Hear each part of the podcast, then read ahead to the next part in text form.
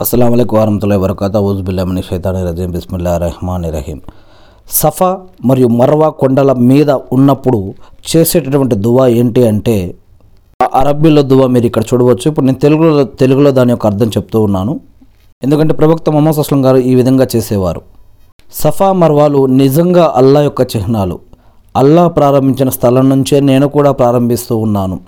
ప్రవక్త మొహమ్మద్ అస్లం గారు సఫా గుట్ట నుండి సయ్యిని ప్రారంభిస్తారు.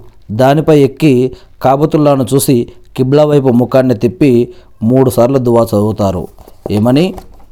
అల్లా తప్ప ఆరాధనకు అర్హులు ఎవరూ లేరు ఆయన ఒక్కడే. ఆయనకు సరసమానులు ఎవరూ లేరు రాజ్యాధికారం ఆయనదే. సర్వసూత్రాలకు ఆయన ఆయనకే చెల్లును ఆయన అన్నిటిపై అధికారం కలవాడు. అల్లా తప్ప ఆరాధనకు అర్హులు ఎవరూ లేరు ఆయన ఒక్కడే. ఆయన తన వాగ్దానాన్ని నెరవేర్చాడు. తన దాసునికి సహాయం చేశాడు ఆయన ఒక్కడే. శత్రువర్గాలను చిత్తుగా ఓడించాడు అనే ఈ యొక్క దువ ముస్లిం మరియు నసాయి నుంచి